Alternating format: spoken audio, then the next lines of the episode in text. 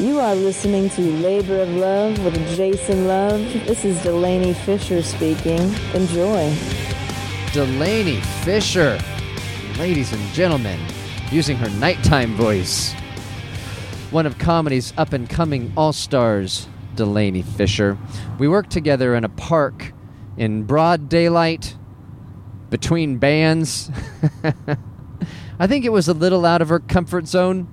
Delaney is used to working for adults, drunk adults, and very rarely in a club will a child zoom across the stage on a scooter. but she hung in there like a champ. We had a good time. Welcome to the Labor of Love podcast. Always a good time.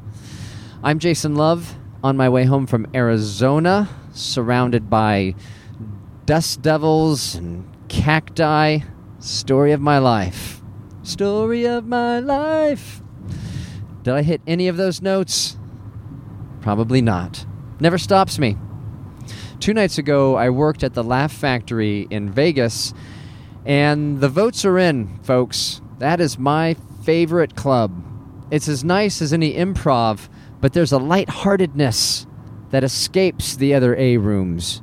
Even the Brad Garrett Comedy Club, right across the street at the MGM Grand, the, the people are just better at the Laugh Factory. With all due respect to Brad Garrett, I love him. Everyone loves Brad, just like everyone loves Raymond.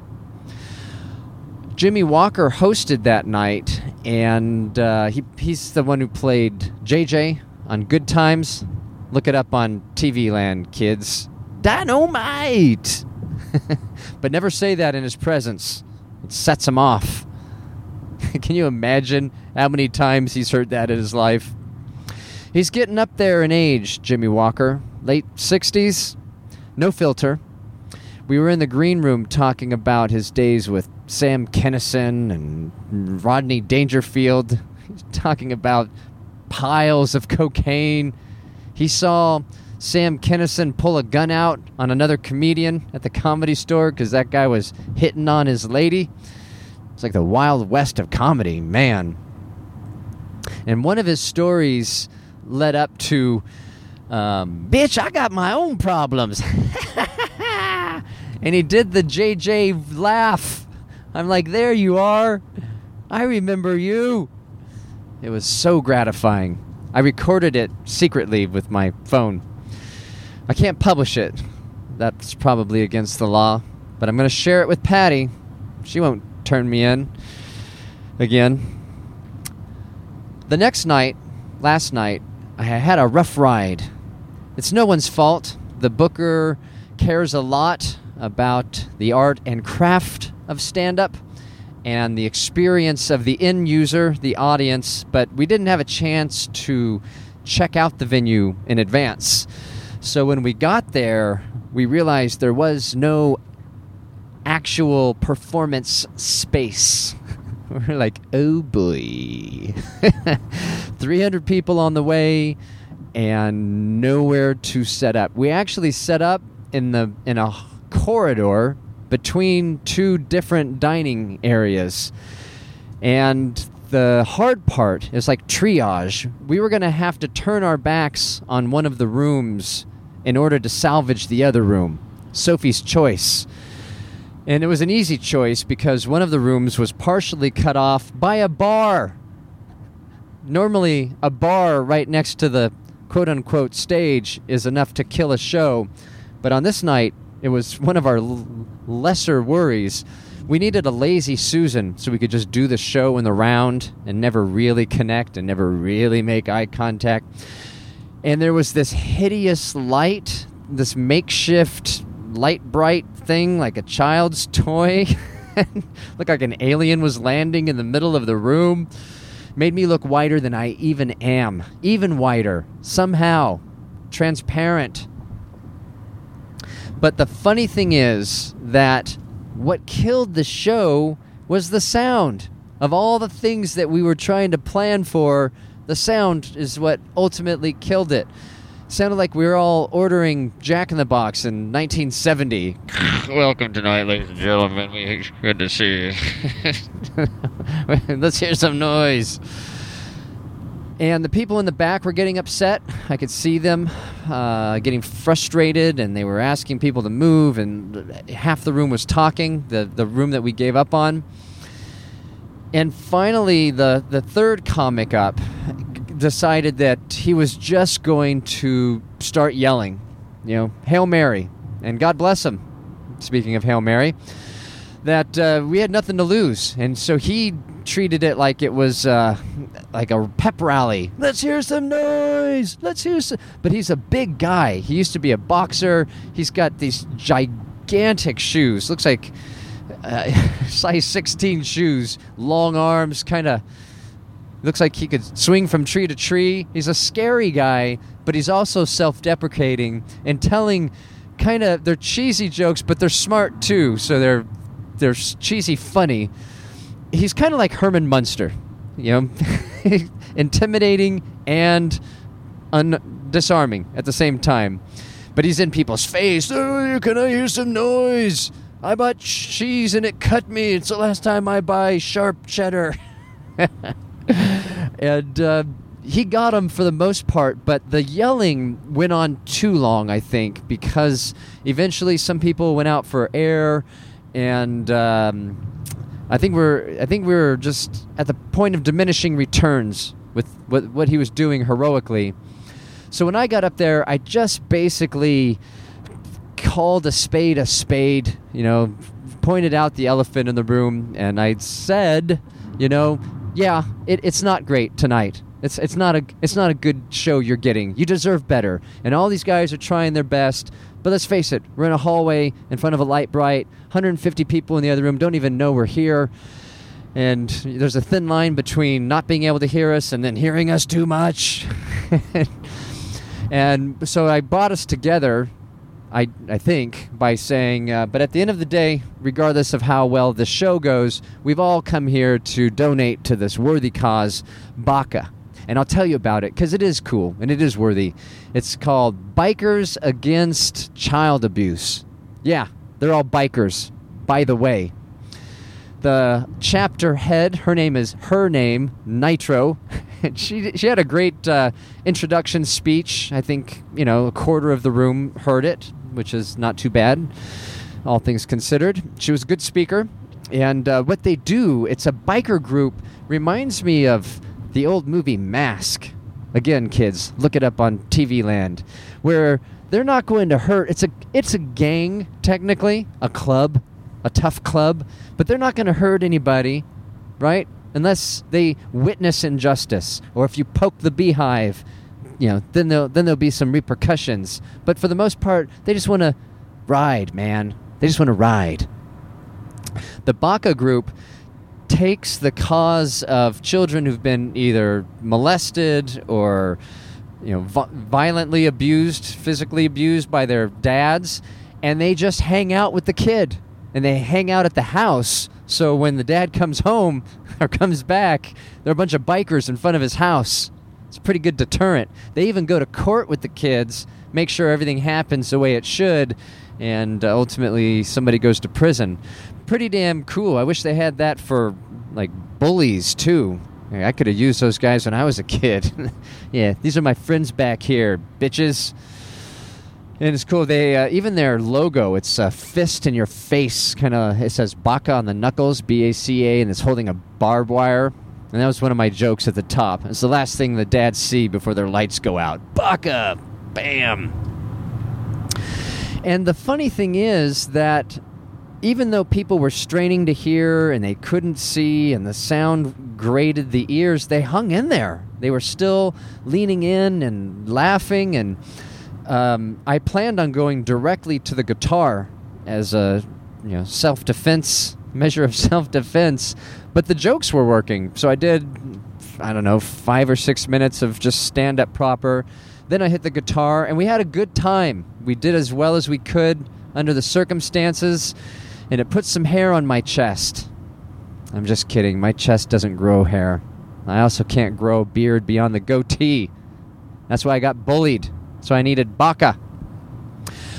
I don't have a story today so much as a rant. You know what grinds my gears? that was my best Peter Griffin. But before I get there, I would like to share something that happened before I left. I had a show in Westlake Village. The headliner was to be Dana Eagle, and the night before, she called uh, because she felt sick. And she gave me this lame excuse. Like she has cancer. Really? Like I haven't heard that one. No, she does have cancer, and she has a good sense of humor about it. It's easier to have a sense of humor when it looks, from all accounts, scientifically, that she'll make a full recovery. Still in chemo, however, and uh, it's not something you want to do the night before stand up comedy. So I told her, hey, no problem, whatever I can do. I rebooked her, but I still had to find a good comic at 12:30 in the morning, 12:30 after midnight.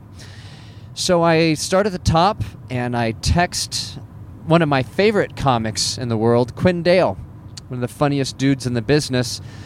And he's not used to working for this little amount of money, but not only did he agree to do it, but he asked me to give his pay to Dana. Right? Classiest thing I've ever seen. I was moved. I was inspired. And I told Dana about it, and Dana, also a stand up, stand up, she couldn't accept. She said, The gift has been received many times over, but Quinn's coming out to do the work. You've already booked me. I'll love him forever, but um, no thank you. So I was doubly inspired. And my business is filled with um, arrogance or ego, insanity. We're all quirky and strange. It's a motley crew, but that doesn't mean we can't still evolve and grow up and finally get to the point where we do like Quinn. Classy gesture. And it's not the first time either.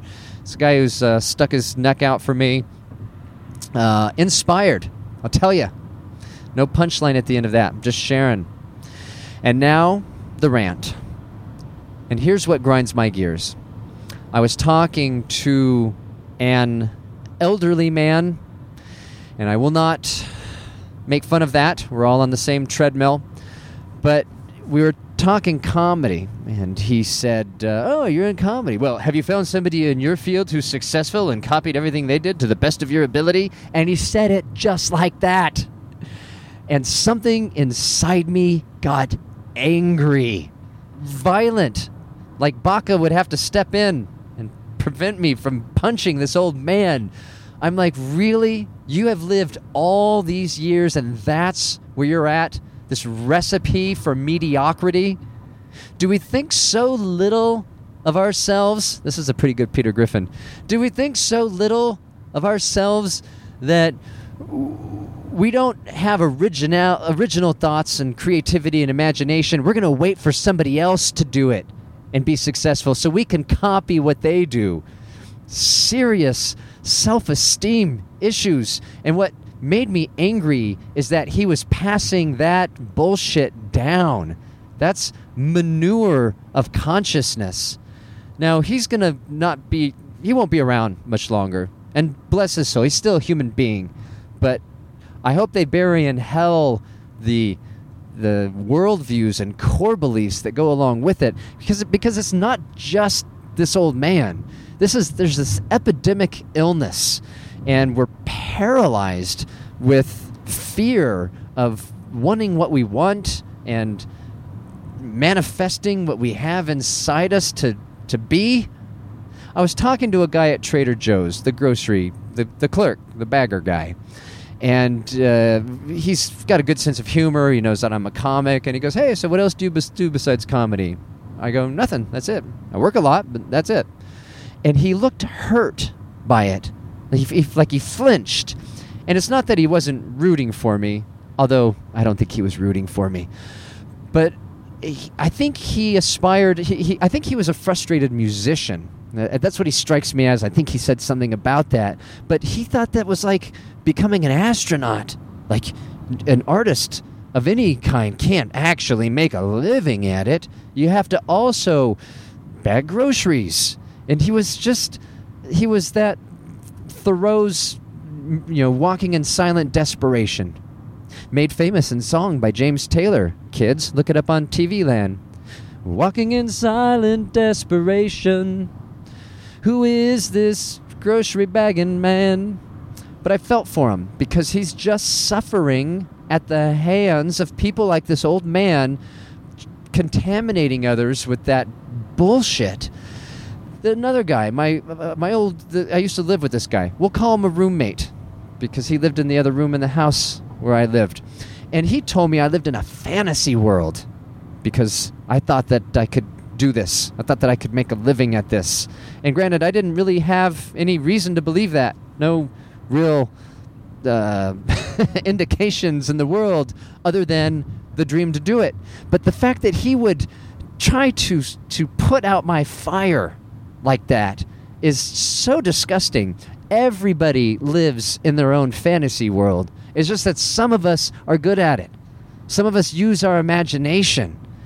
And the only way that we can't make it is if we listen to people like my old roommate or the beggar at Trader Joe's or this old man who had the formula for mediocrity.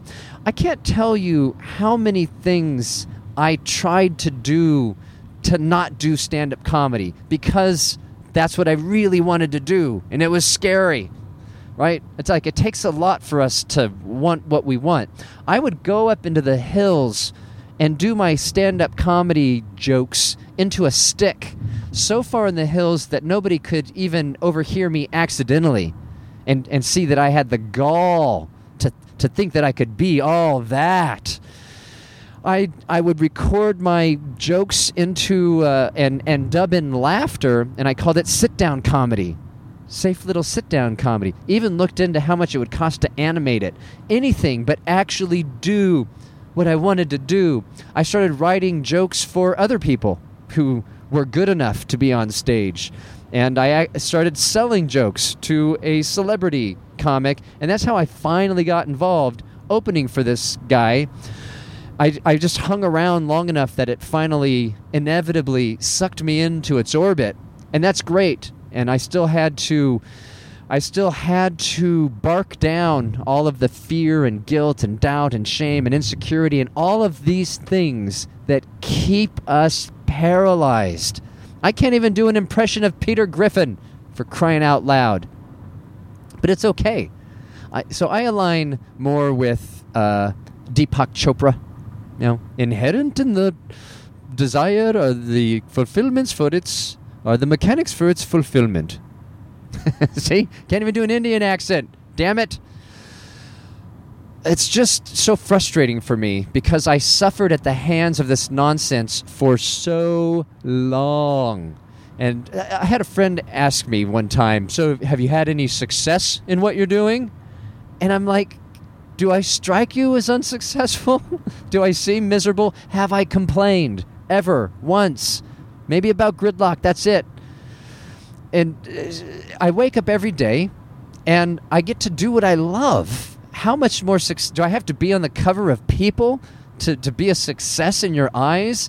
So, you really, there's a book called What Other People Think of Me is None of My Business. And it's a really good example of surrounding yourself with white light and tuning out this, this consciousness, this manure, this, this illness that keeps so many would be artists paralyzed. And I'm using the term artist loosely. I know I do booger jokes and share my nonsense stories, but I love it. I on my way from Vegas to Phoenix, I was so engrossed with writing that I missed my turnoff, even with the GPS on, and went 40 minutes in the wrong direction before I realized that every sign said Flagstaff until it finally registered with me. That's how lost I was in the writing process, which is admittedly probably the, the most, I don't know, the most thing like work when you're writing and you're digging and you're opening a vein. But um, I love it. So, how much more successful than that do you want me to be? So, to this old man, I say, uh, thank you for sharing. Now take all of that manure to the ground and let's fertilize children who have the gall to dream their dream because why else have we come if not to dream our dream? And this old man, I know a little bit about him. He he's going to die with he, he's been a he's landed in middle management that's where you, that recipe gets you anyway like a like a tool who works for one of the networks killing the shows it's like one of those guys that made louis ck accept half as much money in order to not receive any notes from the suits so he would be a suit. He's going to die with everything in order and it's all in accordance with section 42B of the handbook. And and for what? That he he counted the beans and he pushed the papers and he did everything right and it was safe and he was well insured. Who fucking cares? That's that's the thing that made me angry.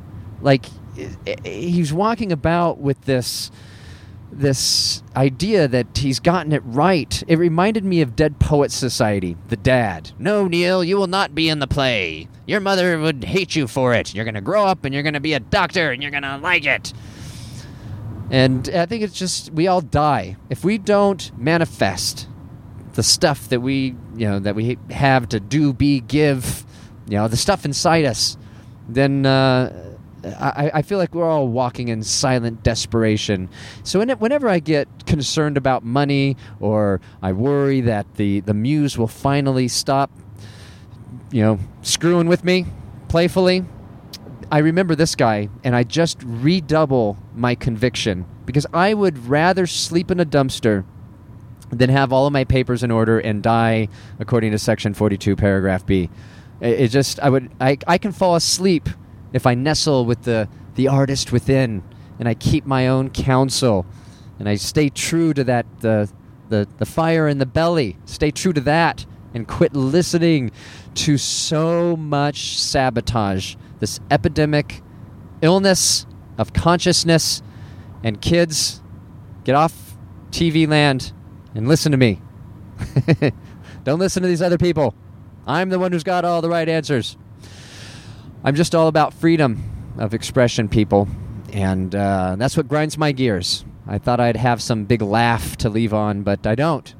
My friend Don Friesen said, whenever we get angry, it's because we're missing the joke. So I'm hoping that when I'm all done with this comedy podcast, I'll stop being angry and I'll find the humor in it. And that's my rant, ladies and gentlemen. Appreciate you tuning in, and I'll smell you later.